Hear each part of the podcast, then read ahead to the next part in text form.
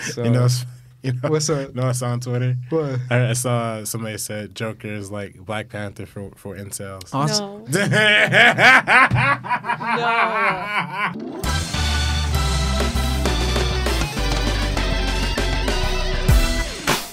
What is up, guys? I'm Andres. There's RB3. And I'm Sabrina. And this is the Meaning of podcast where we talk about your favorite directors and the deeper meaning within their films. And we are talking about one of the most current directors that is getting a lot of Yeah. heat, a lot of fire, uh, a lot of push for award attention for his movie Parasite, and that is Mr. Bong Joon Ho.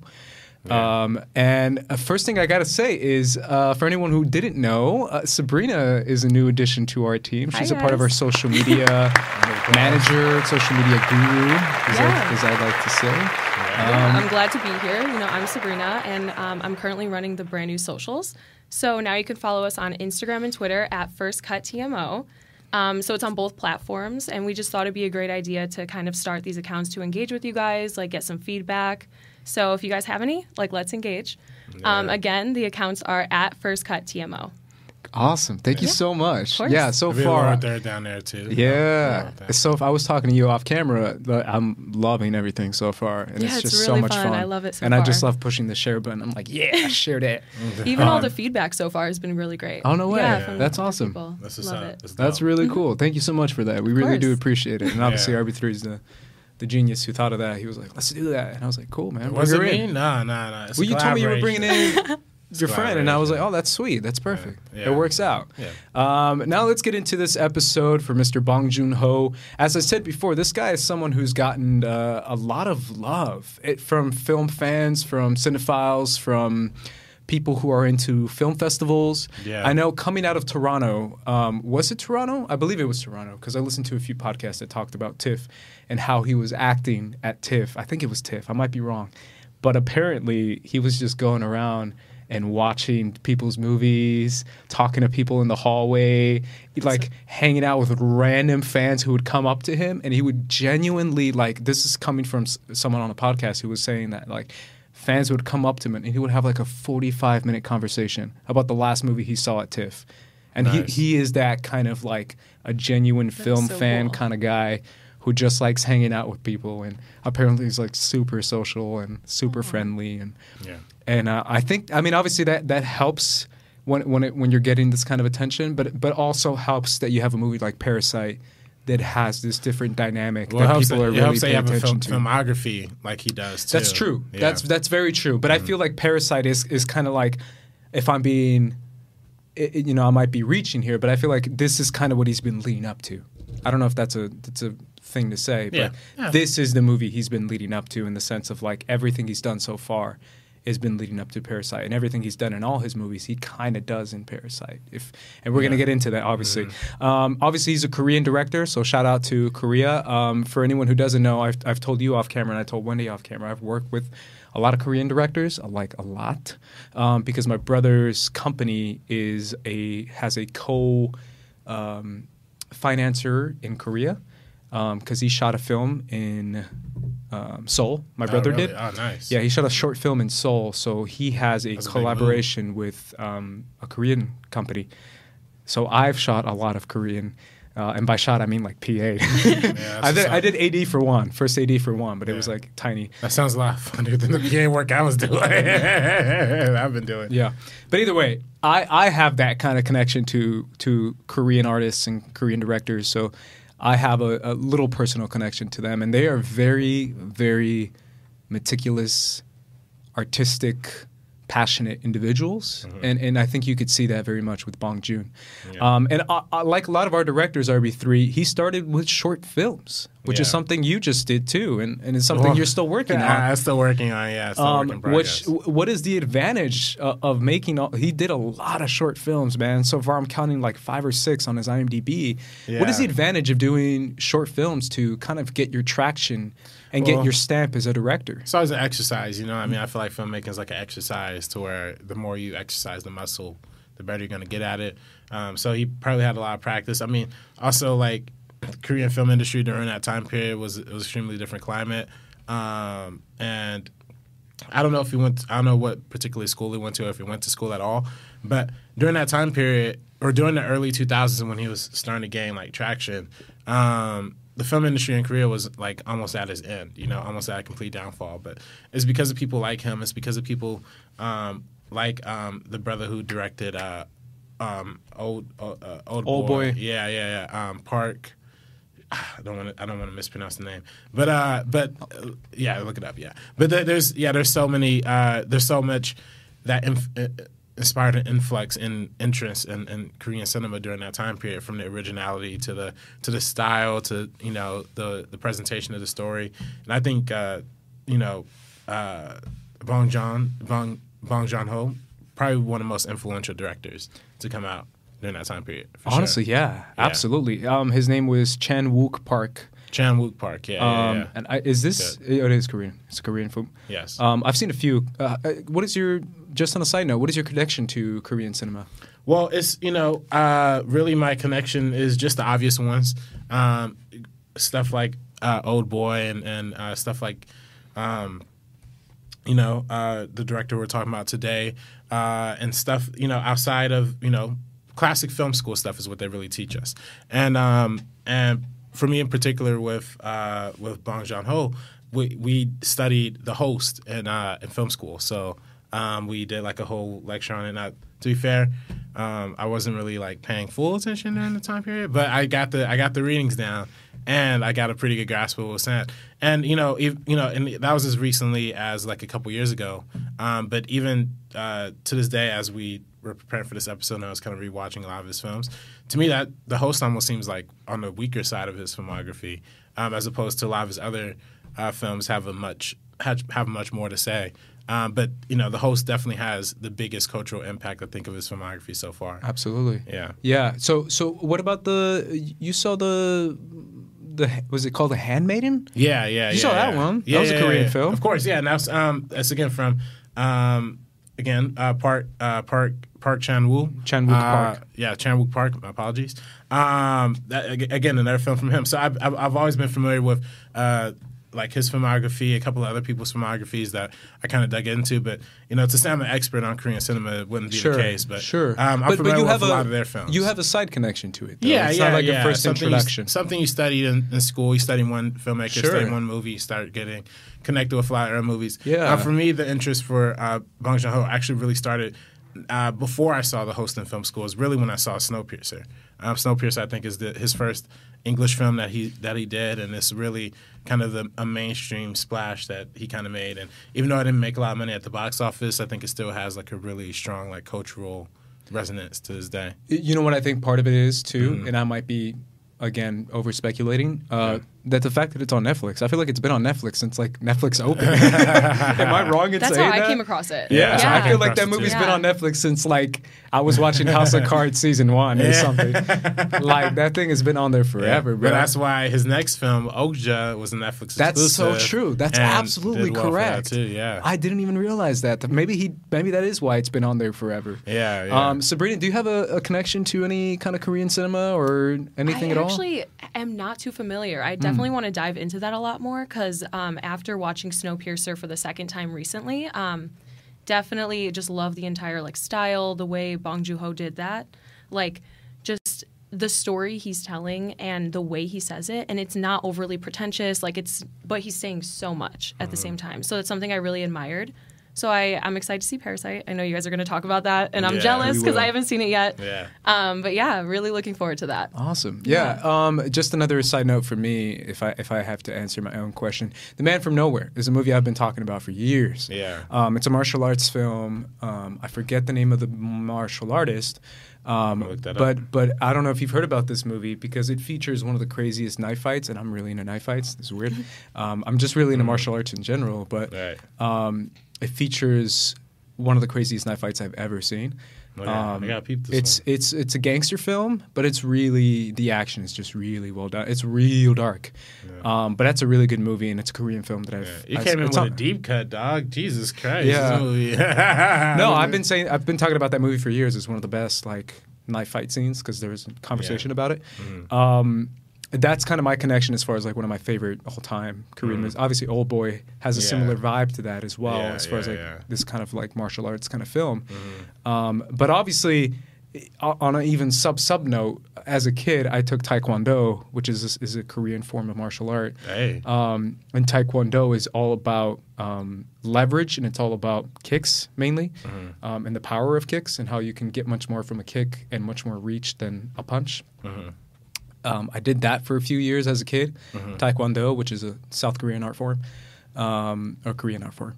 Um, so that that's my connection. Yeah, that's what's up, man. What's up? Yeah. And then I yeah, would play as my favorite boy, Hwoarang, on Tekken. Shout out to Tekken. That's what it's about. Who's man. a Korean homie in that who do Taekwondo.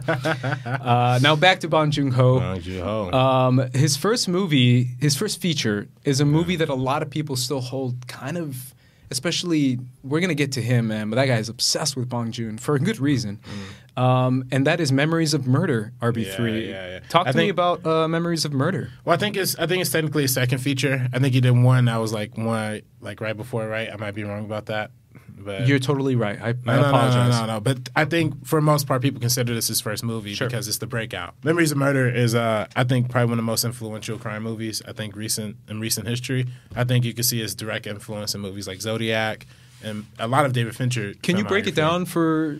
Yeah, yeah, Sabrina yeah. So, um, memories, memories of murder is about. Uh, it tells the story of uh, the detectives who are um, investigating the first serial killer in, ever in South Korean history. Um, so, it takes place in like 1986, and it has a really up and down kind of tone. Like it's very fun, like in the same and. It, in, the- in the way that all of uh, Bong Joon Ho's films are very funny and very lighthearted at some parts, but have a very dark undertone, and you kind of see that slowly twist and d- dissolve over time. This movie has a lot of that. Um, there's one character who's like silently who, the main character, he comes from like the main city of Seoul, and this all of these serial killers, all these serial killings are happening in like the small town. So the main detective from the main city comes in. He's the only one who's like actually paying attention to the details and like understanding what's going on. Um, but uh, the the other two detectives, one of them is just kind of this stand up, kind of more straight laced. Uh, kind of detective, and the other one is this over the top crazy dude who likes to kick people anytime like they get into a confrontation. Um, it's just really, it's just really funny. But I just um, remembered that. yeah, yeah, he would always kick the guy in the middle. Yeah, yeah, yeah, yeah. I mean, this is, it has a very like fun tone to it, but also very, very serious and very, very bleak as well.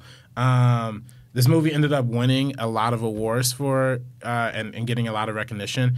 And uh, like I said, I think it influenced a lot of a lot of movies um, afterwards, um, particularly Zodiac, because the main thing about this movie and was true in real life until very, very recently, I think September of 2019, is that the killer hadn't even been figured out until just uh, like last month. So the movie ends like ambiguously as if nobody knows what happens at the end because like how, how can you uh, you know real life is reflecting real life so it's a really dope movie it, it, it, it is really elegant and really well done and sophisticated Yeah, and, and I think the thing that stands out the most is is what Tony from Every Frame of Painting says, mm-hmm. which is Bong Joon Ho, and you can talk to this a lot, especially from something like Snowpiercer. My God, mm-hmm. is the way he shoots movies. RB three, and he really mm-hmm. starts with this one. This is kind of the one where he's he wants to make, you know, we we this is kind of what we study in the meaning of in the auteur theory. And, and one of the biggest things you can do as an artist, as a director, is show your style through the camera, and uh-huh. through camera movements, and through ca- and through camera setups, camera shots, whatever it is. Right. The camera is your paintbrush. That is what you use to express yourself as an artist, and how to make yourself unique as an artist.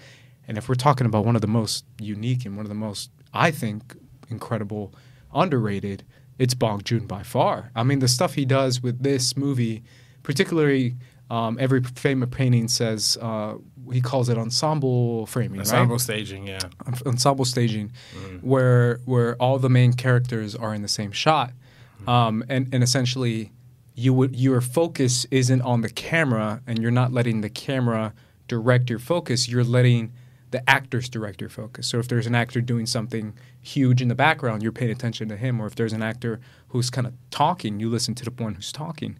Um, and he kind of lets the actors influence the audience's perception of what's happening on the screen. Right? Yeah, and I think I think that plays a, a big part into his style. I think, um, and particularly in for Memories of a Murder, uh, Memories of Murder, um, even though it's based on real life events, it was also these events were transcribed into like a play um, before this movie was made. So um, he actually had a hard time writing the script for this movie because he had all this research but no way of how to structure it. So we looked towards the play as influence for like the structure of this film. Um, and if you watch a lot of his movies, his movies do kind of feel like a play to some extent, like the way the actors act and uh, interacting within the frame and within the environment. Um, but he uses the camera very subtly to like move certain directions and pan certain ways, and um, really like slowly directs, like you said, slowly directs your attention using like other elements. Absolutely, so, it's dope. Awesome. And uh, one one more thing I want to say about this movie too. Um, they uh, a lot a lot of this movie talks about and uh, the theme in a lot of uh, um, his films are that one dude who, who kind of goes over over the top and who who who slowly starts to lose it over the, the course of the journey. We see that through a lot of his movies. And you see the detective who it's, it's funny we're be, we're laughing at him through the whole movie as he's kicking people, but he does begin to have like more and more violent outbursts, and it shows like how the stress of this case is kind of getting to everybody. Um, and they employ the same kind of uh, torture techniques that we see in like when they see us too. Uh, the the uh, Ava DuVernay show, the interrogation. Yeah, yeah, because a, a, a, lot of this movie is about like them grabbing up suspects and then like forcing them to confess, and then once the confession doesn't line up, they have to throw them away. Um, so this, yeah, this the show plays directly uh, into that. I don't know what the particular type of interrogation that's called, but I think they even sued the Netflix for. Uh, they did for for for it. yeah. That, that I think they co- coerced uh, something like that. coerced that. interrogation, something, something like that. Like that. Yeah. yeah. yeah or or like leading question leading questions where they Yeah. would lead you to the direction they wanted you to. Yeah, yeah, yeah. Um, yeah, I mean when you see that and when they see us, it's it's horrible because it's Yeah. it's the way they they do it towards kids, which is like ten times worse. right, right, right, right, Um, right. And the fact that kids are just like so stressed out. Yeah, right, and right. so impressionable. Like Yeah. they're just so like young and naive and innocent. So that's why like watching it in that show was really really heartbreaking for sure. Yeah, it's Yeah. horrible. I hate that. Um, yeah, absolutely, man, for sure. Um, let's move on to like like you said, probably one of his biggest staple, at least in Korean cinema, and that is the host. Yeah. And this is, I mean, obviously he has a lot to say in in, in Memories of Murder, Mm-hmm. but I feel like this is the movie where he starts to make himself a staple of a director who really has a lot to say and is not afraid to say it. If that's the best way to say it, right? Yeah, yeah. No, this is um. I mean, this is obviously a science fiction movie. Um, so unlike a lot of his other films in his filmography, um, this is not like a character drama or a detective piece, or anything like that. Um, this is a straight sci-fi. It's a straight monster movie. Monster movie, exactly. Yeah. Um, but he uses the monster movie genre to like exert all these like themes and uh, and and talk a lot about geopolitics and uh, particularly in this movie um, how anti-American um, this movie presents itself. I mean the scene, the movie literally opens with a scene of like an American scientist telling um, his Korean like subordinate like toss out all the toxic into the river. Just do it, you know. And he forces him to do it, and that's and and that's based on a real life thing too. By the way, there there was really a, a an investigation in like 2000 where um, an American scientist forced somebody to pour a bunch of toxics into into that river.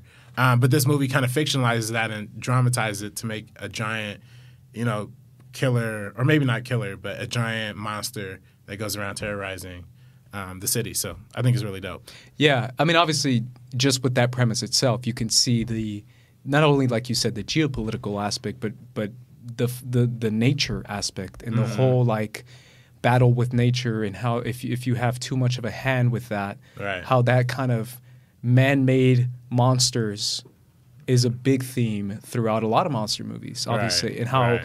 The Godzilla is a perfect example, right? That's the first one that we saw where they said, "We this is our creation, and now it's taking its revenge on us because we created it using uh, our mishandling with nature." And and this is very much a environmental message that Bong Joon Ho is trying to make. That's saying, "Hey, you know, us being all whatever with with something so precious like Earth's water." Mm-hmm. Can can come back to bite us in the form of a monster in this movie. Exactly. So it's clearly an environmental message that that is Yeah. that is very true right now, especially what's happening to the oceans and so many Mm-hmm. bodies of water throughout the world that there's still still dumping grounds for Right, s- exactly. for so many countries and Mm-hmm.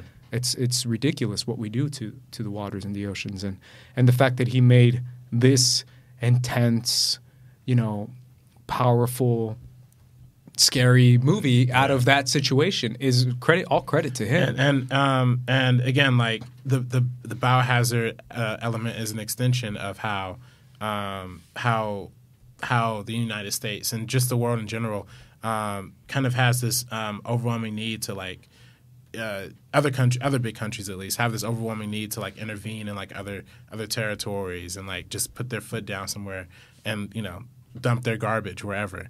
Um, that's essentially what this movie's going for, and particularly in like early 2000s, uh, this is you know the um, the Korean. This is after the Korean War and after. Um, and after all of this chemical warfare stuff that's happening in Korea in the late 90s. Um, so it really was uh, impactful and, and, and influential, even to such the point where the host actually ended up becoming the highest grossing South Korean film at the time that it came out. Wow. So uh, it was it was a big deal when it came out. Absolutely. Yeah, yeah. And and that's that's such a on the side note of, of the garbage. It's it's actually an issue that's growing right now. Yeah, because there's- China and recyclables. Mm-hmm. Yeah. and also because there's a lot of countries in Southeast Asia that are that are kind of protesting having all the garbage, especially from America, Yeah. where we kind of just ship our garbage over to South Exactly. South Southeast Asian Yeah. countries. I, th- I think it was Guam. It might have been Guam, Mm-hmm. but but a few of them actually were just like, you know what, we don't want your trash. We don't want to just become a trash pile. So Yeah. it, it's it's definitely having to deal with that. Um, another aspect of the movie that I kind of want to get into before we move on is the idea of disaster relief Yeah. and how disaster relief is is never it's usually never enough, mm-hmm. and there's never enough resources from the government to help the people. And we mm. see a little bit of that, and obviously I don't want to spoil it in Parasite. Mm-hmm. Um, you know what I'm referencing, right? Exactly. Yeah. Um, yeah.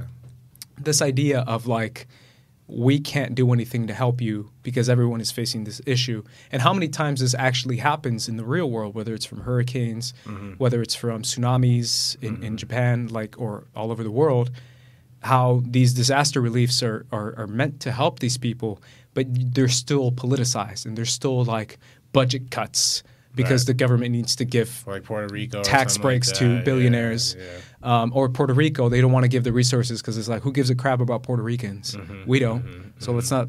I don't care. We'll give him some paper towels and have Trump throw paper towels. Right. Like that's kind of the attitude towards certain countries and certain people, and how if you're in the poverty, they kind of expect you to just be like, well, they're already poor, so it doesn't matter. Mm-hmm. So w- what's the difference between having losing your home or whatever? It wasn't even a home Right, because you're poor, so it doesn't matter. It's that attitude that comes from the Right. government, Right. which yeah. it has a lot to say. And this movie does deal a lot with class and a lot with Mm-hmm. um and a lot with how the lower class is treated versus how upper class people are treated. And I think that's a through line we see in a lot of um of Bong's movies. So Mm-hmm. Absolutely.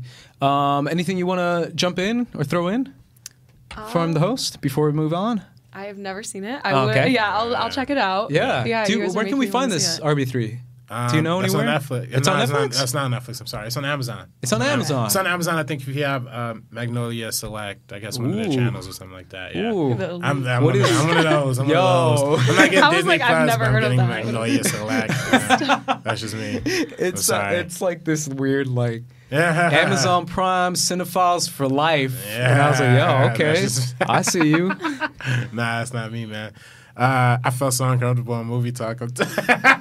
What? when they when they were asking about the Mandalorian, and then uh, and I was like, oh, I was like, I don't even think I'm going to get Disney from. I did hear you say that. I love that you said that, Yeah, yeah, even though it's I'll not, get it. I'll get you're it. gonna get it, I'll bro. get Come it. on now, Yeah. Mandalorian, bro. I gotta see the Marvel show. That's the main reason. Oh, can't wait for those shows. Yeah, Fa- was Falcon and Winter Soldier. Oh, Yeah. can't wait. that was the one. Um, let's move on to Mother, man, and then after Mother, we can probably go to break. Um, Yeah. what do you think about this movie? This movie is is another one that really shows the kind of director that Bong Joon is. Yeah, yeah. I mean, this one's a much. Uh, this one's a super powerful tale. Uh, it's about a um, a mom who uh, her, her son gets um, accused of of, of of a terrible crime, horrible, horrific crime, and we see very clearly in the beginning that he was not present for that. It's kind of like the mental dis- disillusionment that kind of happens throughout the movie. Um, and I don't want to go too deep into it because I think this. I think a lot of his films do have a, a kind of a twist that happened, not a twist, but kind of a, A reveal? that happens. Yeah, and uh, I think this movie definitely has a, a really solid one of those. So I don't want to get too much into like the nitty gritty Sure. of that. Can I go back to every frame of painting? Yeah, where he talks about profile. Yeah. talk to me a little about what, what profile is and, and why Bong Joon does that so much in his movies and the, and the impact that it shows at, in an emotional aspect towards a movie Yeah, yeah. Well, or uh, towards an audience. Well, in, in, in this movie, and I think in a lot of um, um, um, Bong Joon-ho movies, but I think it, particularly in this case, um, the profile shot, the tight, intense profile shots that are present in this movie, kind of presents like a distance from you know a distance from the character, like you feel really distant from them physically, but it's really impactful and and and straightforward um, subjectively. You know what I mean? So in, in the case of in the case of this movie, it kind of gives it like that extra um, gives it that extra grittiness. It gives it that extra like um, feeling of claustrophobia. It gives it that extra feeling of um, feeling trapped within the frame. Um, and I think this movie uh, capitalizes off of um, the emotional stress uh, that the audience feels, and that's communicated through the camera work. because it's tragic, right? Right, right, Everything right. that's happening on screen throughout this movie is very tragic. It's it's like it, it feels like nails on a chalkboard kind of feelings in, in the Mm. Yeah, audience. yeah, yeah, because you feel for the mother, for you feel for the mom and what she's going through. Right, right, right. So you're just like dying, and the profile just adds to that stress. Right, right, right. And um, you know, there's always something to be said about the way something is lit too, like how, you know, you could have you could be how the camera could be on the darker side of of a character's face, and that's usually what directors usually go for anyway to get the backlight off. But that but that adds that adds a, an extra layer of mystery and an extra layer of of uh, investigating that the, the, the audience has to do and making the audience do, do a little extra work. Actually, ultimately adds to the, the experience. Sure. So What What do you think about camera setups? And this is just a little side conversation, kind of going back to memories of murder. Um, what do you think about camera setups, RB three? yeah, Do, Well, do you do you like using like twenty different camera setups and I- getting I- coverage from every single angle? No, I don't. I don't Okay. personally. No, and um, and as an editor, you'll you'll get to know that you don't need to shoot everything from a whole bunch of angles. Sure. Um, what was really great and what I love about my editing teacher at USC, salute to um, Alex Jimblowski. Um, he's he's one of the dopest. Um, he really broke down how you could read a you could pretty much read a script as an editor. You you should be able to read a script and be able to tell how you want to edit it without even looking at the footage, essentially, because you should be able to determine when the when the scene has a turn, when the scene does this. Now, granted, there's a lot of shows that do a lot of camera setups, and it's actually really effective in the way they edit it. For me, like Mindhunter's a perfect example of a show that's like beautifully edited because they have a lot of different camera setups. But I'm sure it's like intentional. I'm sure they're not on set like literally the entire day filming one scene. I'm sure they have an idea of what they want, where Sure. they want it. So, What What about a show like Breaking Bad? uh, I think Breaking Bad's great. I think Breaking Bad's always been like the prime example of like how you could do subtle, subtle kind of filmmaking and without cutting. Um, I think a lot of Bong's filmography Or is or cutting? Yeah, or I feel like or Breaking. Bad cuts a lot though, right? It cuts it cuts a lot, but it cuts it doesn't in a cut good from way. it doesn't cut from uh, close up, close up, over the shoulder, over the shoulder, over the shoulder. It's usually Yeah, within like in a conversation. Yeah, yeah. It's usually one shot here, one shot there, one shot here. One Yeah, shot but I can think of The Fly as an example, Yeah. or Ozymandias as an example. But those are more subjective episodes. That's true. So those, so but th- that's good though. I mean, that's Yeah. what you want as that's what good editing is, and that's what good camera work is, and that's Sure. what good everything good filmmaking is is being deliberate with your choices. Mm. So.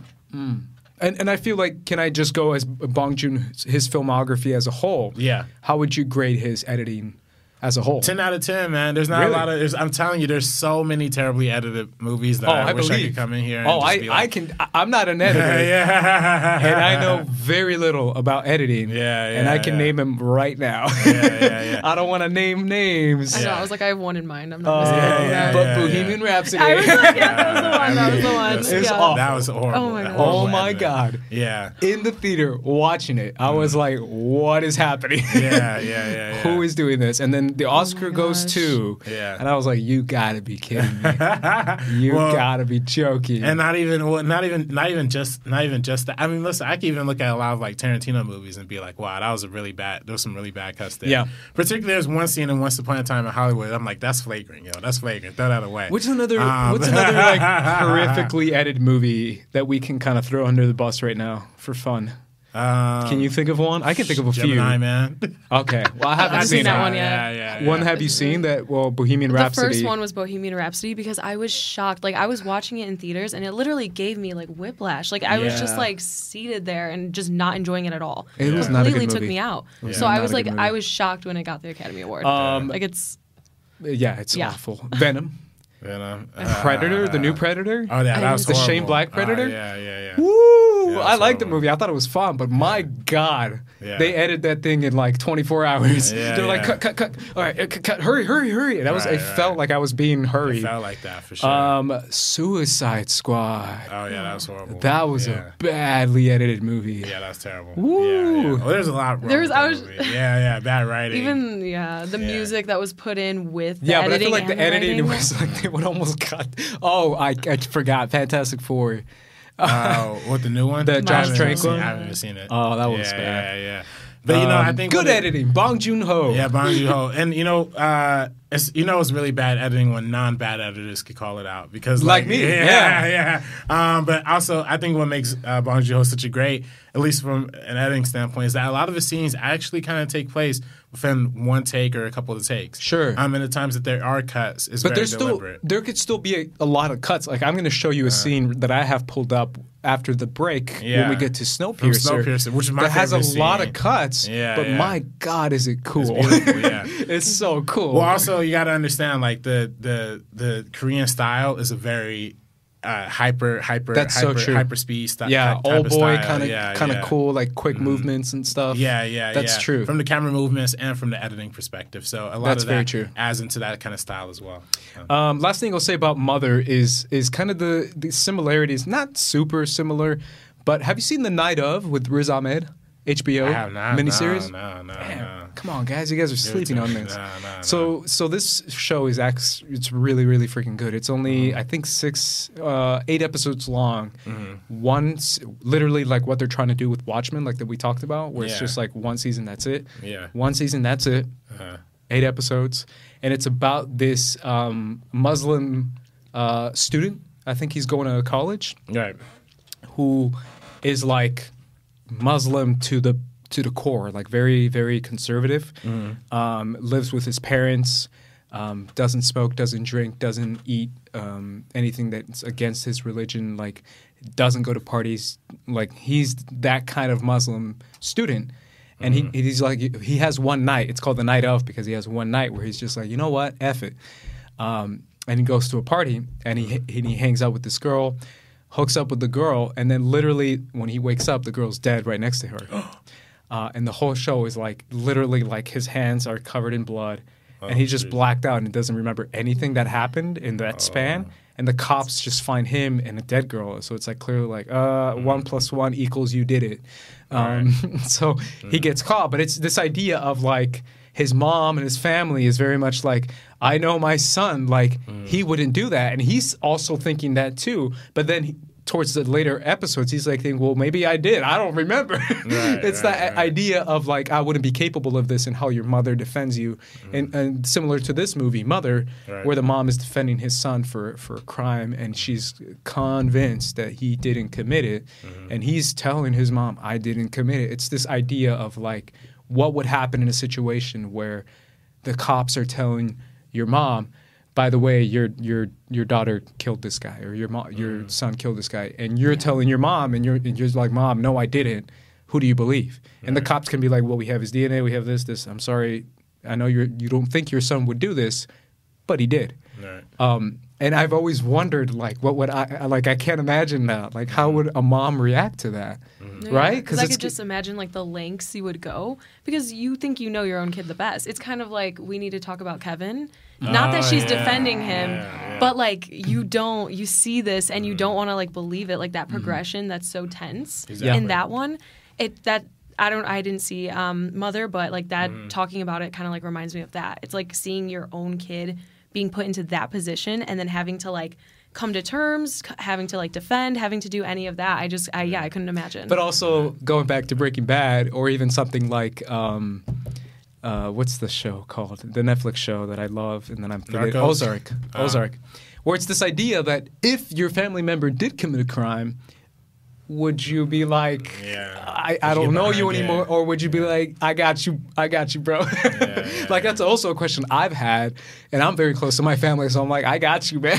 Yeah. my mom is like, I killed someone. I'll be like, all right, mom, where's the body? We gotta hide that thing. Oh, man, it can't be it can't be dry snitching right now.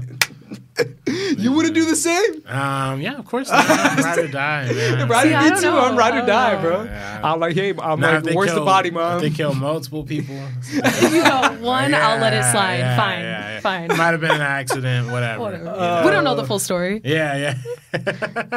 Uh, all right, guys, let's go to break. After the break, guys, we're going to be talking obviously about Parasite, but we're also going to be talking about two Netflix movies or ones that it's on Netflix: Snowpiercer and Okja. Okja. Yeah. Um, that how so say it in the movie? yeah, Okay. little girl says it like twenty times. Yeah. Alrighty, guys, make sure you keep watching the meaning enough. This ain't funny, so don't you dare laugh. With the 4-5 divide you in half. You getting at me equals a bloodbath. You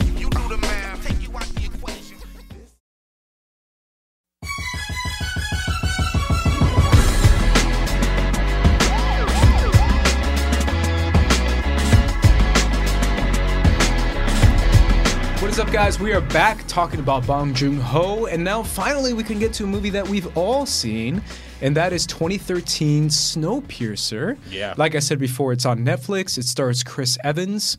Um, do you want do you want me to break down the premise? I, I guess I already I'm already doing it. Um, so essentially, it's about how this entire civilization is living on this train. Mm-hmm. Um, and essentially, it's the people in the it's a class system where the people in the back are the poorest of the poor, and the Mm-hmm. people in the front are the one percenters. And it's the story about I forget the homie's name, Chris Evans's character, Curtis. Curtis, who leads Yeah. a charge, working his way to the front of the train, as almost like a like a defiance, a revolution that he's trying to start um, with the least represented, the underrepresented community. Um, obviously, with just that premise itself, it has already a lot of layers and a lot of symbolism, a lot of themes, like a lot of themes. Um, but the clearest theme, RB3, is about class. Yeah, yeah, yeah. And this is something that you're actually passionate about. So I kind of want to hear what you are. I mean, is it okay? Sure. Yeah, that's a good Um, thing. Yeah, um, yeah. This movie is definitely an allegory for class. You know, it's obviously like it's set up in a way that, you know, usually when you think about class hierarchy, it's the top to the bottom, but this movie subverts that by making it um, lateral, so from left to right or something like that. Um, so it where the way at the back of the train is um, the impoverished, and you know, in the same ways, you know, you can also make the allegory to you know the busing system back in like the '60s and '50s, the right? Segregation. Yes. Back of the bus was the black people, and in the front were the whites, and this movie portrays portrays that almost to, to another extreme. Um, so it it shows how the desperation from the people at the back leads them to um, to making a revolution uh, and a launching forward. Um, and as they get further and further down this train, a lot more like begins to unravel, and you get to see a lot of other corrupting elements that that that that um that that influence this this train. And it's kind of cool because you know this movie obviously deals a lot with uh like politics and class and those kind of discussions, but it, it does it and it, it does a lot of that, and it, and it has a lot of political allegories. But it does it and just pretty much like scene by scene. Like you spend one moment here, and then you go to the next moment, then you go to the next moment, and something different. Um, so it's a lot to explore here. So I think it's really it's really dope. Yeah. What about you, Sabrina? Yeah, definitely. I I really enjoyed the way it's like very linear. Like you literally start in the back and you're Mm. Yeah. going towards the front and like the enclosed space of the train cars Yeah. freaked me out the first time I watched it. I remember because I'm super claustrophobic. Yes. So watching this like huge group of people, the way um, they would do like their like battles, and it's dark and they're in an enclosed space, and the way he shot it was so like tension, like tension building. It like, oh my gosh, gave me the biggest like heebie-jeebies. I still, even when I rewatched it, going back to that and having to experience it again, I'm like, that's my worst fear. Like that situation. Mm. Yeah. It's almost like a little mini shout out to to Old Boy with the the idea of a hallway fight and now it's the, Yeah, the- imagine a hallway fight, but it's a hallway fight in a train. Right, right, and that's right, why right. it looks so cool. right, right, exactly, exactly. it's like the within Daredevil effect, space. where it's like you're shooting it in this little tiny space, so you can see all the bad guys coming at you, Mm-hmm. Right. and it just looks really cool on camera. exactly, exactly. And yeah. obviously, what you're referencing too is, is like this lateral movement of the camera, where the whole point of the movie is that he's going forward, Uh-huh. and it's that idea of that that's where the camera's going as well. Right, and that's you know, and again, we talked a lot about uh, the camera work and a lot of uh, Bong's filmography, and how he does a lot of those slow pans from um, from side to side, uh, or slow dollies. Uh, probably is probably the better word for it. Um, and uh, you see a lot of like slow dolly movements going. Um, in one direction or the other in this movie, and it, it really plays into the style of it. Absolutely. And and honestly, can I can I just do a little fanboy for myself as just a fan of that? Give it to I am the biggest fan of those little movements towards one profile to another profile to another profile and remaining on the same shot. Mm-hmm. I don't know why I think that's so cool. Yeah, and yeah. it really has a, an effect on you Mm-hmm, for for to pay extra attention to whatever is going on. Mm-hmm. Maybe because I'm just not a big fan of too many cuts. Yeah. Um, I I just prefer to have minimal cuts. I'm not saying no cuts and just all wonders because I don't think that's effective either, and that Mm-hmm. Right. might be a little bit too um, simple. Right. Um, you want to be you want to have a little more diverse style of camera movement, Mm-hmm. but at the same time, I just love those little, like you said, profiles and movements of the camera around the stage and around the like the staging of it. I guess is what I'm trying to say. right, right, exactly. Um, but yeah, throughout the movie, i- i- essentially, we're following this character through POV, and he's learning about the middle class and the upper class. What do you think? Let's let's go to the middle. We see a lot of scenes in the middle class aspect of this movie. What do you what do you think that the general consensus that Bong Joon Ho is trying to make in this movie when it comes to the middle class? Um, well, I think, I think to me at least, like, well, for one, the the, the whole sequence of them escaping the lower cl- class sequences, uh, the lower class part, is probably one of the dopest scenes when they're like, we're, they're they're, uh, they're out of bullets or they're, they're, they don't have any bullets. To me, that was just super dope and cool. Um, going into that, going into that segment, we do see a lot of areas that are affecting um, a lot of regular people. I mean, to me, the most notable example is when they go to like this the, the school area or the Yeah, preschool area. Um, that Oh, man. that one to me is like crazy because it deals with like it deals with the issues of like education and like dictatorship and like especially is relevant to uh, you know this director because you know North Korea is such a close influence to to South Korea and the Seoul. Um, so Yeah. you see that influence there, but then you also see like gun gun control stuff there and too and stuff like that. So Yeah. yeah, Going back on like the education, it definitely um, it's yeah, it's super unsettling to see these children Mm. and the way they are looking at um, the guy who made the train. I forgot his name. You Ed uh, Wilford, yeah, Wilford. Yeah. The way, yeah, and it's like Kim Jong Un, like where it's like, oh, they're like celebrating this guy and they're learning like all these things, and it's yeah, it's Yeah. kind of crazy. like a like a The way they're religious telling- figure almost. Yeah. yeah, yeah. Like he saved he saved everybody because he did this, which yes, he did. Like of course they're here because of him, but Right. At the same time, it is yeah, it's really unsettling. Right, even for a, a man-made disaster too, because this whole the whole sequence of this movie, um, the whole opening sequence describes how they tried to make something that curved climate change, but it just went horribly wrong, and everybody just ended up getting snowed in. Um, so it's kind of crazy how like th- how climate change kind of influenced them being on this train to begin with, but then it leads to a more dire situation. Yeah, it's the idea of of the power of education, and and the power of uh, just the knowing where you are and believing that's where you're meant to be. I guess is what I mean. Like if you're if I'm in the back of the train, it's for a reason. This is where I need to be. Right. That's that's what society has deemed it. That's what God, whether God is Ed Harris mm-hmm. in this reference, mm-hmm. and it's that mm-hmm. idea. If I'm in the middle class, is where I'm meant to be, and it's the idea of educating a population to believe that that is their place in the world, and that the idea of like survival being your whole purpose, and you're just trying to survive in this world, and you're just trying to get the most out of it, and being complacent in your department, in your train station, whatever that is. Right. Um, Exactly. and it's just this idea of how in real life, real people who are poor are, are kind of stuck in this circular cycle of, of Mm-hmm. because there's not a window looking out to the rest of the world. Yeah. Similar No to one does in this movie. Exactly. Similar to how the back of the train literally has no mm-hmm. windows. Mm-hmm. So their imagination and their ability to comprehend more than what they're living is available to them.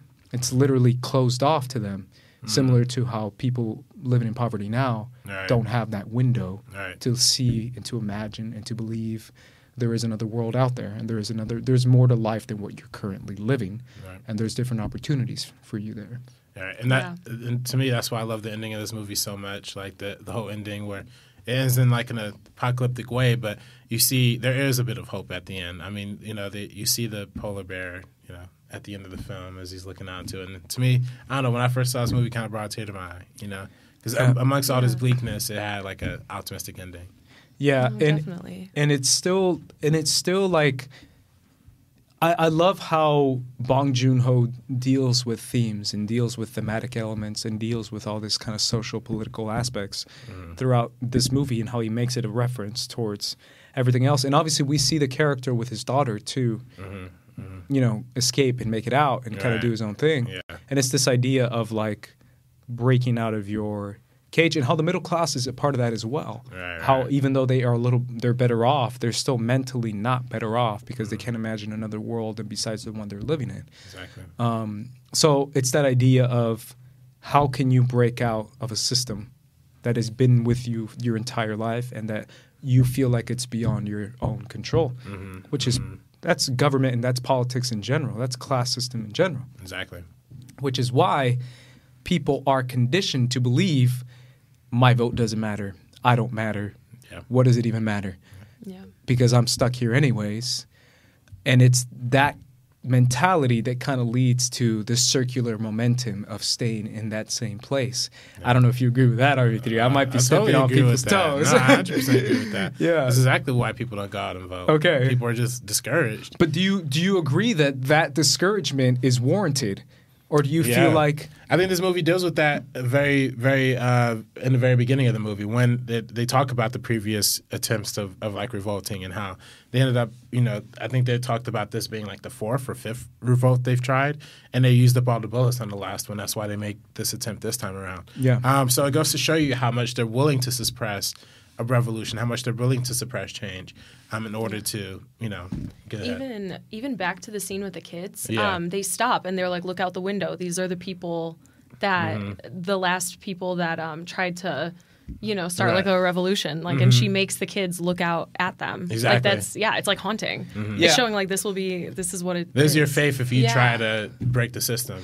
Yeah, it's that idea too of like how how medieval this whole movie is, right? It- It's Yeah. supposedly the, it's a post-apocalyptic future, but it goes back to medieval times and how in medieval times the the royalties and the royal people had to kind of bargain with the peasants Right. because they kept revolting, and the reason why they kept revolting is because we're damn peasants and you're living in a castle, Right. um, and how those medieval times became very savage, uh, and how there was still a functional, very smart society, and yet as as smart as they were, they couldn't figure out a class system. They couldn't figure out how to deal with poverty because the way that the people solve the people attempting to solve the issue of poverty are the people who believe themselves to be above the poor.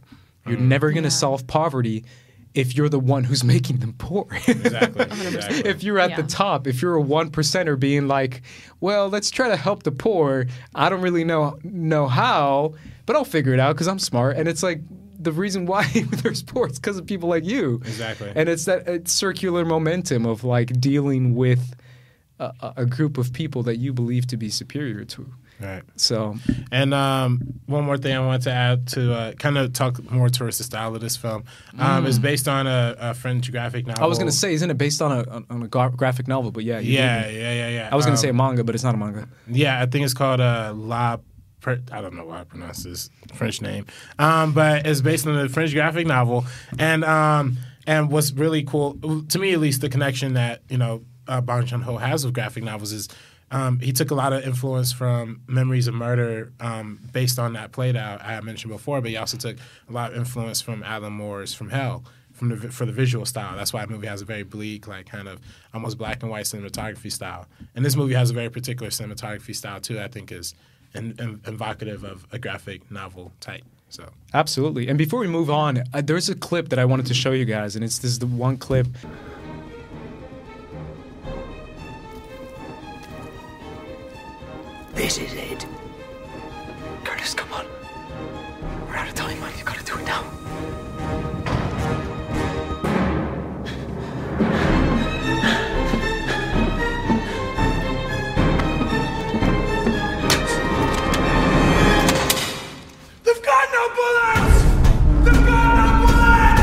Find out the bullets are out, Yes. this Yeah. scene Oh right my there. Look at all those yeah, camera That's moves beautiful. and just the way it cuts Yeah. from one, two, three, four. There's no bullets. yeah, yeah. it's Let's go. Yeah, it's, It's effective. It's the so effective. Yeah. Yeah. But, but a part of that is the cutting, but also part of it is the camera movement. Because as soon as you see this Oh. camera just go towards him, obviously there's a zoom in there, Mm-hmm. but there's that little camera shake that kind of focuses on a profile for Yeah, Chris Evans' Chris Evans. character. Yeah. That almost makes you feel like that intensity and that audacity that he had to do that, you feel it as well. you're almost running into him. Exactly. Like you almost feel like you're a part of it. Mm-hmm. What that's just that's a director's that's a filmmaker. Yeah. Am I sure. right or am I Yeah. right? Very, very much. so. and I think it's very intent, you know, like having those zooms at those particular times. Yes. Like that's something you have to do on set. You can't just I mean, you probably could do it in post production, but that's so much more effective on set. Yeah, yeah. And he probably had that idea from the very beginning to have it edited that way. So Yeah, makes and. I mean the, the cut to the, the the the trigger being pulled, the cut Yeah. back to Homeboy's make character they're all being reacting. punched in at the Yeah. same time. It's Yeah. just it's so good, man. So- Um, let's move on to uh, to Okja. This Yeah. is a Netflix film. This is Netflix. This is one of the first Netflix produced films, right? This was one of the uh, first ones. This is yeah, one of them. I, I don't think I think they brought it from the Cannes Film Festival when it played, if I'm not mistaken. Um, uh, maybe it could have been Netflix Wait, produced. I think it was Netflix produced. Well, actually, I think it was wrong. Netflix produced. Actually, I think you're right about that. Uh, but it is an American movie. Uh, to me, this is one of my favorites that he's done. Um, and you know, again, there's a lot of big themes that we that he addresses in a lot of his movies. Again, a, a big through line in The Host and in um, Snowpiercer. Um, have been uh, environmental environmental issues, and Okja kind of tackles that head on. I mean, to the literal sense that it's about animal rights. It's about animal this gigantic uh, pig, and they're growing pigs competitively. Um, it's really it's really crazy. Um, I think not pigs. Okja's not a pig. They don't call it a pig. Super pig. It's a pig. It's supposed to be a pig. You know. Um, so well, they call them super pigs in the movie, right? Oh, do they call them super I think super okay, pig, yeah, yeah. yeah, exactly. Um, I'm gonna be completely honest with you. I saw this movie the first time, and I stopped so much at the end of it. I Oh, couldn't really Saw. get back. Yeah, yeah, yeah. I couldn't really get back into it Yeah. after that. Um, Really? I had a big, I had a big attachment to to, to Okja. You know, Mm-hmm. um, I'm not a big animals guy personally, not really. Um, but you know, the whole movie you're spending this time with this little girl and her story of having this, you know, this animal with her the entire time. It's like Marley and Me. You know, you can't you can't you can't not cry at the end of Marley and Me. So this one definitely touched the spirit right here. Yeah, but um, Mm. That's kind of weird since you're not an animal person.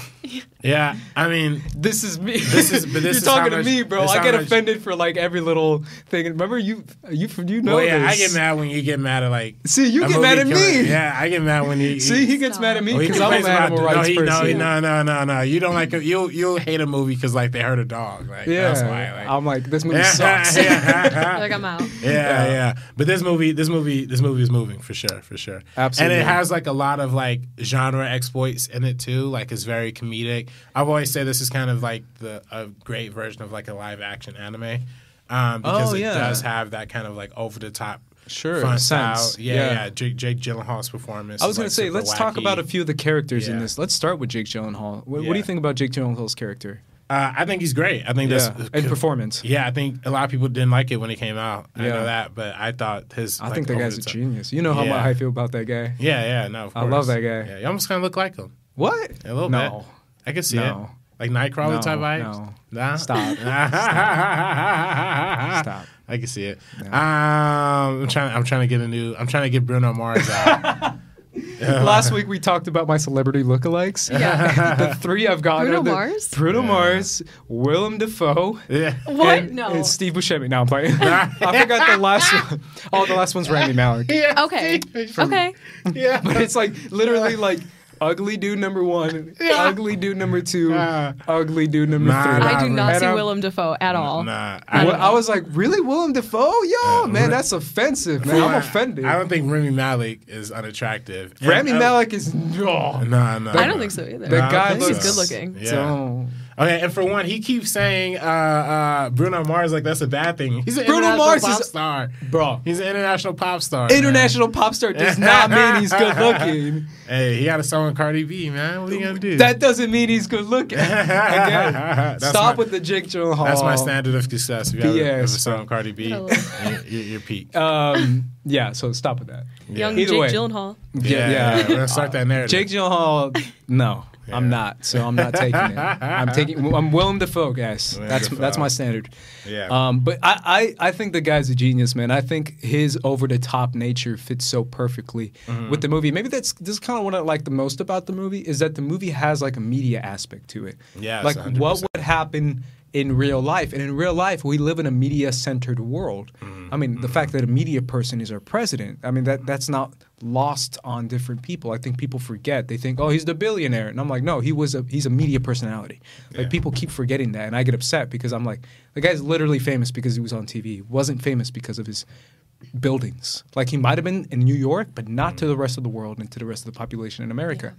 Um, he's a media personality, and how media personalities are, are elevated to a level of respect and a level of. I mean, the fact that Ukrainian's president is literally like a media personality. I don't know if you Uh, he's like that. a TV star. Yeah. He's literally like a TV host who became the president. no, I think I think he played a TV. I think he he played uh, the president on He did. TV. He played the and president they on really TV. elected him Wow. as a real But he was also a host beforehand. I think that's Yeah, what yeah, it was. something like that too, yeah, like a, yeah. like a America's Got Talent host. Oh, probably. Um, but a Ukrainians got talent. Um, but so Ryan Seacrest, 2020. Yeah, Ryan That's what I'm Seacrest. saying. Yeah. I remember But behind that, essentially sure. is is is I was thinking about that today. Actually thinking about this movie and to think about this point that I'm making right now.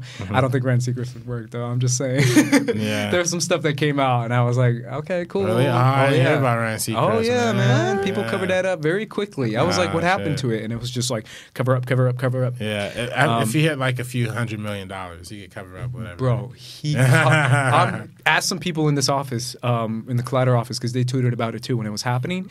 They covered that up so quick. Wow. I was like, yo, Ryan Seacrest can do no wrong. but either way, um, that it's the same idea, right? Where in this world, in the Okja world, Jake Gyllenhaal is what's that guy's name from um, Steve Irwin? Uh, uh, Crocodile Dundee. no, Crocodile Uh, Dundee, bro, the real one, Yeah, Irwin, Irwin, yeah. Steve Irwin, Oh, yeah. the guy from this guy. I can't get over. Do you remember Steve Irwin from Animal Planet? yeah, yeah, yeah. For sure. He's a big animal rights, animal lover. Mm. Everyone loves Steve Irwin. Everyone loves him, and everyone knows that Steve Irwin is an animal rights guy. If that's he's playing this amplified version of a Steve Irwin, where it's like if he says eat this meat, it's it's it's you know it's it's good. Mm. It's not the kind of meat that you know we butchered and we cut their heads off and it's brutal and like no, they treat the animals. They this is a very humane process. You would trust them. You would say, you know what, I'm gonna eat this meat because Steve Irwin told me to. But the character he plays in this movie, Jake Gyllenhaal's character, I forget his name. When in reality, he's paid off by by a company to to say these things, and it doesn't matter what what anyone says. And that's the same as the Tilda Swinton character too, where she plays like this characters. characters, correct? Yeah, yeah, yeah. Where they where she plays these two versions of the head of this department uh, and how she's trying to sell this product Mm-hmm. and how she's using the farming industry and kind of abusing the farming industry and abusing these animals. And it's even we discover at the end of the movie how these animals are actually manufactured and human made. And it's that idea of us committing these inhumane acts when it's our own creation and what, what kind of effects that has on our humanity. And it's just this circular movement because it's food. Everyone needs food. Mm-hmm. Does one right outweigh a massive wrong? Does the idea of feeding more people mean that more inhumane ways of getting there is allowed? That's I don't know if you agree that that's kind of what the movie's trying to ask Yeah, or trying to present. Yeah, I think that's exactly what it's trying to present. Yeah. And it's a very complex question. I believe it's complex. You might think it's a simple one, but I'm just like, I don't know. Yeah. Because there is certain issues that, that kind of need to be solved and there is certain things that deal in kind of the horrific gray Um, that people don't want to get into the gray; they want black or white, and I think that's kind of. I don't want to get off on a tangent because I'm still have all this pent up conversations about NBA in China. I don't want to get into it. There you go again. There you go. But um, Break but it it's down. that idea, right? That how do you deal with a communist country that literally makes our phone?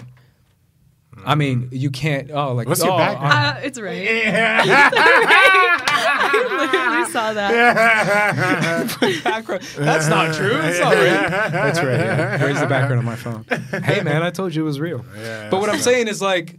Everyone has that connection to communist China, so we can't. I, I just this superiority hat of like I'm protesting China. Like, how do you protest China, bro? They literally make your phone. Like, how do you deal with the ramifications of dealing with a country like that and a government like that that has so many inhumane things that they're currently doing. Um, and it's just so complex. And people are like, it's easy. You just protest. I'm like, bro, your phone is Chinese. Yeah. Like, how do you protest that? Like, there is, it's very difficult, is what I guess what I'm saying. I don't know if phones have races, but What's up? I don't know if a phone has a race. No, but what I'm saying is like a communist government. yeah, no, I know that but has you, a hand but in you making say your your phone. phone is Chinese, and your phone could be black too. I mean, No, but what I'm saying, you get what I'm saying, bro. But it's made by a Chinese homie. yeah, yeah, I That's get what I'm saying. So you, in a way, you. it is. yeah. Um, but it's that idea of of protesting certain things and how do you deal with that, and it, and it does that with the, the food department Right. and the food industry. So maybe that's kind of why I, I cater to this movie. yeah. Um, any thoughts, uh, Sabrina? Do you want to check this one out? It's on Netflix. Yeah, no, definitely. Especially that I heard that it made you cry. yeah, Yeah. no, I, no, no, now no, that yeah. sparks my interest because I, I cried during Jojo Rabbit Yeah. and you didn't even I like didn't- bat I an didn't- I eye. didn't shed a tear. No. So- So I'm a very tough. big. I I didn't want to get into it because every three was making fun of me. I'm a very big animal rights dude. yeah. Um, and there's a scene in this movie. I can't lie, kind of did make me cry too. yeah, no, there, there's definitely scenes. Um, so yeah. I have a I have a soft spot for John Denver, uh, and I know that's really weird considering I'm like Who's John super Denver? brown Latino dude.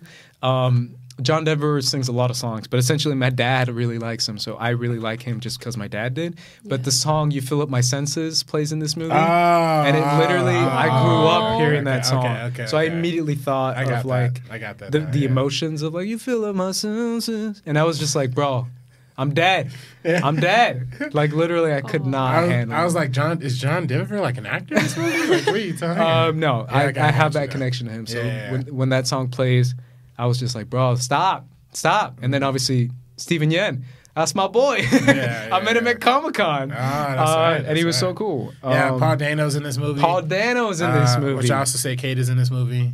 Um, Kate is in this movie. No, no, Kate looks like Paul he- Dano. yeah. Oh. You haven't gotten that? Have you not heard that? No, Oh, that's. I guess that's kind of inside yeah. That is kind of look at- true. Look, look at Kate. See, better than at Willem Dafoe, bro. Nah, nah. Are you kidding me? That is so far off. Yeah. That is so far off. I can't I was believe like that. Willem Dafoe. Yeah. Damn, bro, you're breaking my heart. Yeah. Damn. See Nah, the trailer nah. of Lighthouse Rami and cry. Malek. Rami, nah, look, Rami Malek's a good looking dude. Bruno That Mars is not a good dude. looking. Bruno Mars definitely not. Yeah. Um, either way, Okja. A lot of people didn't care for it. I think the humor uh, for some people didn't work. RB three. Yeah, I think yeah. that's what kind of. Yeah. I don't know any other reason why it's People not also as well people liked. didn't like it because it was a Netflix film too. That's, That's also true. a big part of it. It they booed at Cannes, right? It did This is the one that at got booed at Cannes. Yeah. yeah. Two two Netflix films got booed at Cannes that year. Well, that's because the Um, French are. Woo. Yeah, I think they. I think Hot even. take. I think No, the French very, are very like Yeah. cinema protective. yeah. Yeah. I Where they're like, I, if you're not playing in the theater and they're smoking, yeah. Well, I think like literally. little- I think literally after Yeah. this year they banned Netflix movies. Like They did, yeah. repeating. Yeah, I think so. Yeah. Yeah. That is so crazy. Yeah. because yeah. they feel like it's killing cinema, French cinema, So. French cinema. Hey, but I think it's still great though. Um, finally, we've made it towards the end of this podcast. Finally, Jesus Christ, this is me That's been ranting. a long time. Um, Parasite is their next Yeah. movie, right? Yeah, Parasite. Okay. Yeah, yeah, yeah. I was gonna say. By the way, fun fact: the other movie is actually Mer- uh, uh, uh, the M- Meyerowitz stories. Um, the, for the Noah Baumbach movie, that movie also got booed at Cannes the same Oh, year. That's right. Yeah, Okay. with Yeah. Okja, yeah. Yeah. Both movies got booed at You saw that one? No, I haven't watched that one. Okay. Yeah, yeah, Yeah, yeah. because yeah, I see it on Netflix because it's on Netflix. You Yeah, said, it's on? Netflix. Yeah. Yeah, yeah, Okay. yeah, yeah, yeah. Highly Damn, recommend I'll have to. Is Yeah. it Is it good? That's great. Yeah, yeah, with Adam Sandler. Why did it get booed? Oh, that's why I haven't watched it because of Adam Yeah. Sandler. Ah, no, it's, yeah. Not it's that I'm against Adam Sandler. It's because of um, It got booed because it's a Netflix thing. because it's Well, a yeah. Netflix movie. Yeah. Yeah, but that's why. I haven't seen it because I saw him and I just wasn't a fan of a lot of the stuff he's done Yeah, lately. yeah, yeah. Um, very excited for Uncut Gems though. yeah, Uncut very Gems is excited for dope. that. Uncut Gems Yeah. is Did you see. Good Time? Uh, yeah, Okay. Yeah, that was Yeah, fire. I had a Yeah, good time. Our time's Bat- great. That's our Batman. yeah. That's So our bad. Batman. Gotta be of Shout out to Batman. Yeah. Um, let's move on to our review of Parasite RB3. Um, do you want to get into spoilers with this? No, you- no spoilers. No spoilers. No spoilers, No, Scott. no, no, no. Because No I spoilers. think people got to go into this as And, and for as the sake of. Sabrina's, Yeah, I'm, Yeah, like, uh, yeah, I'm gonna head yeah. out. Yeah, yeah. nah, no spoilers. No spoilers. alrighty, We let's get be- into it, do, man. Do a lot of beating around the bush. yeah, you saw this movie without me, and I'm still hurt, bro. I mean, No, listen, it wasn't. It was urgent. Okay. I texted when- you and I was like, bro, you want to see Parasite? And you're like, man, alright, I don't want to beat around the bush, but I already saw it, man. I'm like, how'd you see it? It hasn't even come out yet. how'd you see it? Can we get to that? No, I just saw it at the ArcLight. The Okay. first first Thursday it came Oh, out. that's why. yeah, I was there. Um, you, listen, when you telling me the guy who did Snowpiercer and Okja is doing the movie, and Memories of Murder is doing the movie, and I'm going to going to see it open the weekend for sure. General general thoughts. Let's start with that. What is your general thoughts on the movie Parasite? General thoughts: This movie is exhilarating, thrilling, suspenseful. I think this is probably uh, Bong Joon Ho's most commercially accessible film. I think the most people can get behind this. I think easiest. It's not like a super. It's there's a, there's a lot and there's a lot a lot of layers to it. It's like an onion. How many layers there are to it? But it's not it's not like as a lot of layers. But it's not like as inaccessible as I think as like a Snowpiercer is, or like uh, some some of his other films. think might so? be. Yeah, I think this movie could connect with a lot more people, and I think it connects with a lot of people because of the issues that it's addressing. Particularly, you know, talk a lot about class and how class affects a lot of his movies. This movie deals directly in that, um, almost to the to the extreme. Um, so super super dope. Uh, to me, it's my favorite movie of the year thus far, um, and I think it's probably if not one of the top in his filmography, if not the top. So. Interesting. Yeah. Can we can we say a premise to this movie that's a non-spoilery premise? Yeah, yeah, I think so. Go ahead. Can, well, can you say one? I think I can. Yeah, yeah, because I'll be I'll spoil it. So. Okay, so Yeah. so essentially the movie is about this family that's living in poverty that lives kind of in this lower ground system Mm-hmm. in Korea. Um, and he has a friend who's going to college, uh, the, main son. character, So it's it's a it's a mother, um, mother, dad, and then Sister. son, daughter Yeah, daughter. um, family dynamic, right? So the son is friends with a homie who's going to college, and he hooks him up with a side gig where he says, "Hey, man, if you want to make money, don't be a, pizza delivery guy, be a tutor. Like tutors actually get really good money because you can tutor." A rich family's daughter or a rich family's son. Yeah. And I happen to have a rich family's daughter right here mm-hmm. who needs an English tutor. I'm her English tutor right now, but I'm I'm studying abroad, so I need to leave. Can you replace me for a couple months and then you can get paid off that and you can help your family? So he's like, "Oh, great." And he also says like, "Oh, by the way, the mom of this family, of this rich family is Pretty gullible. gullible. It's Yeah. simple. So you're you're fine. You can get the job easily because he has to go to an interview, Yeah. and she's interviewing. He's like, "Bro, you got it. You got the interview because she's kind of mm, she's kind of dumb." Um, and he's like, "Okay, cool." And he does it, and he gets the job right away, and convinces the mom. Yeah. Um, and he's And- well, essentially, the movie is about that. Uh, see, you're stopping me, but I, Yeah. I don't feel like I'm spoiling anything. Okay, go, essentially, go, the movie is about how convincing people you have the necessary skills Yeah. to accomplish a certain job, even though you don't have the background that the wealthy imagine you should have. And it's that idea of a piece of paper gives you that power, but in reality, your own smarts and skills can be there, and yet you're on the bottom of the totem pole when it comes to class and when it comes to poverty. How am I still a poor guy when I'm just as smart as that guy? But I can't Yeah. afford to go to college and I can't afford the things he can afford and he happens to have the same jobs. So what can I get away with if I just pretend I do? And it's this idea of like con and pretending the Right, whole right, movie. Right, right, right, exactly. Um, but that's essentially the premise of the movie without spoiling. yeah, yeah, yeah. No, I think that's great. That's a great sum- Thank summary you. for sure. Jesus. Yeah. Okay. no, no, you did good. Um, yeah, I think I think that I think that that pretty much sums up the whole kind of idea of the movie and the, the kind of theme that persists throughout the film. I think is exaggerated through a lot of the characters um, in this film. Um, I think all of the performances are like really really funny um, to me. Who's the best Um, performance in this movie To me, without giving anything um, away? I That's a good question. I mean, honestly, uh, you know what? I we haven't. Uh, I think it's we've gone easy. this. We've, we've gone this whole we've gone this whole uh, podcast without shouting out uh, Bong Joon Ho's uh, frequent collaborator, um, uh, Kang, Ho Kang Ho Saw Kang Ho Kang Ho Song. Is that his DP? No, he's uh he's the star. He's the dad in this movie, but he's in every.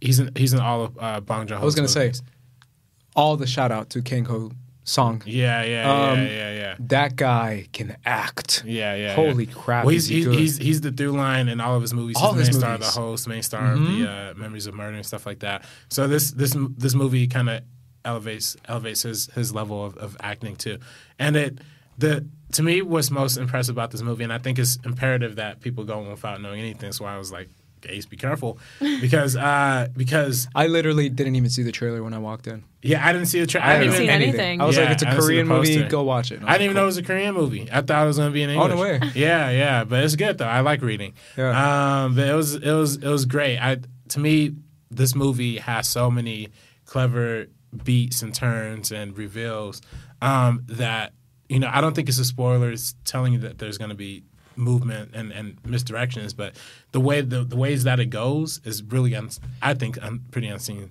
Absolutely, and, and I think the thing it deals with the most is the fact that Bong Joon Ho, like we said in all this podcast, always wants something to say, always has something to say, and is not afraid to say it. Yeah. and he's and he's very vocal in his messaging. Mm-hmm, And this movie, like you said, is layers on layers, Mm-hmm. has so many themes and so many messages that that's almost a challenge of this movie is if you can handle the the the ability to soak in everything that Bong Joon Ho is trying to say in this movie. Mm-hmm. Uh, obviously, RB3 did.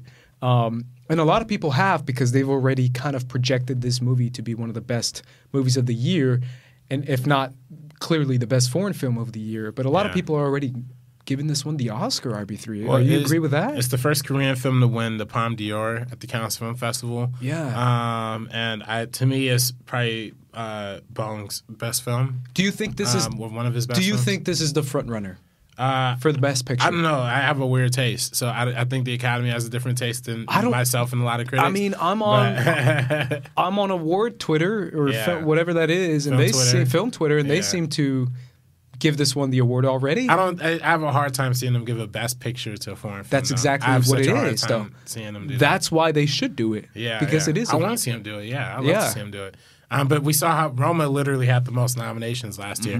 Netflix spent 30, 40 million dollars advertising, and it Mm-hmm. Probably still didn't like win Best 50, but Picture. yeah. yeah, and it still didn't win Best Picture. It didn't. So But that's because people really like Green Book. I guess nah, I don't know. But essentially, this movie has a lot to say, has a lot of layers, and, and it takes you on a ride, a mm-hmm. roller a roller coaster ride that's Sure. nonstop, and that gives you ups and downs and twists and turns that you don't really know how to feel about throughout the movie, which I think is kind of good because you just because you follow certain characters doesn't necessarily mean you're always rooting for them. Right. If that makes sense. Mm-hmm, and just because they give you the clear good guy bad guy dynamic doesn't necessarily mean you believe that's the good guy or that's the bad guy. Right. I don't know if you agree with that as well. No, absolutely, and I, I think uh, playing in that moral gray area, Exactly, um, moral gray. with, with with cinema really can be really impactful. So Absolutely. Really All credit to Bong Joon Ho. I also want to give a, sh- a shout out to Sodam Park, who plays the daughter. Oh yeah, yeah, Um, yeah. She's great, it's so yeah. funny how in film Twitter once again, that's her little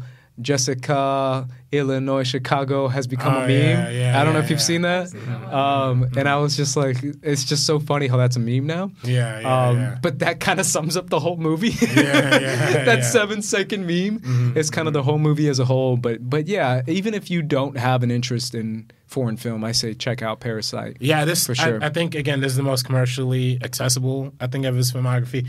This is, I think, also the biggest film in in Korea at, at of this year so far. Mm-hmm. Um, and again, uh, this is like I said, first Korean film to win the Palme d'Or. So this can open up a lot of floodgates for a lot of uh, for a lot of good international attention. For, Absolutely. for, for Korean cinema. I think my last word on it too is is I, I like how this movie portrays the class issue i- in such a personal way, in such a personal story. Uh, Snowpiercer does it in a very dramatic, Global story. global story. This one is literally just one, two families. Because I Uh-huh. was going to say one family, but there's two families in this story, and how each family has their own reasoning for everything they do, Mm-hmm. and how it's the circular movement of the desires and the and the heart of the poor family can be as righteous as they can make it, Right. but does that justify the means to get there?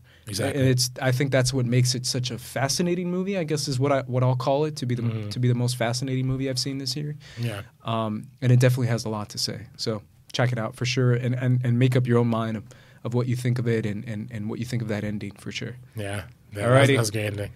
All right, man. I think that sums up our entire podcast on Bong Joon Ho. Yeah, we did it. Ooh. We did it, man. That was, a, that was a good one. Uh, thank you to Sabrina for sticking around and for Yeah. being patient Always happy On to be my here. rants? Yeah, yeah. uh, and on side quests that we talk about about looking like the ugliest guys in Hollywood. Nah, nah, man. I think you look great, Ace. Thanks, man. I appreciate it. I think you look great too, man. We all look great. There we go. Alright. Alrighty, guys. For the Meaning of Podcast, I am Ace. This Ace. is RP3. Sabrina. Alrighty, guys, and we are peacing out.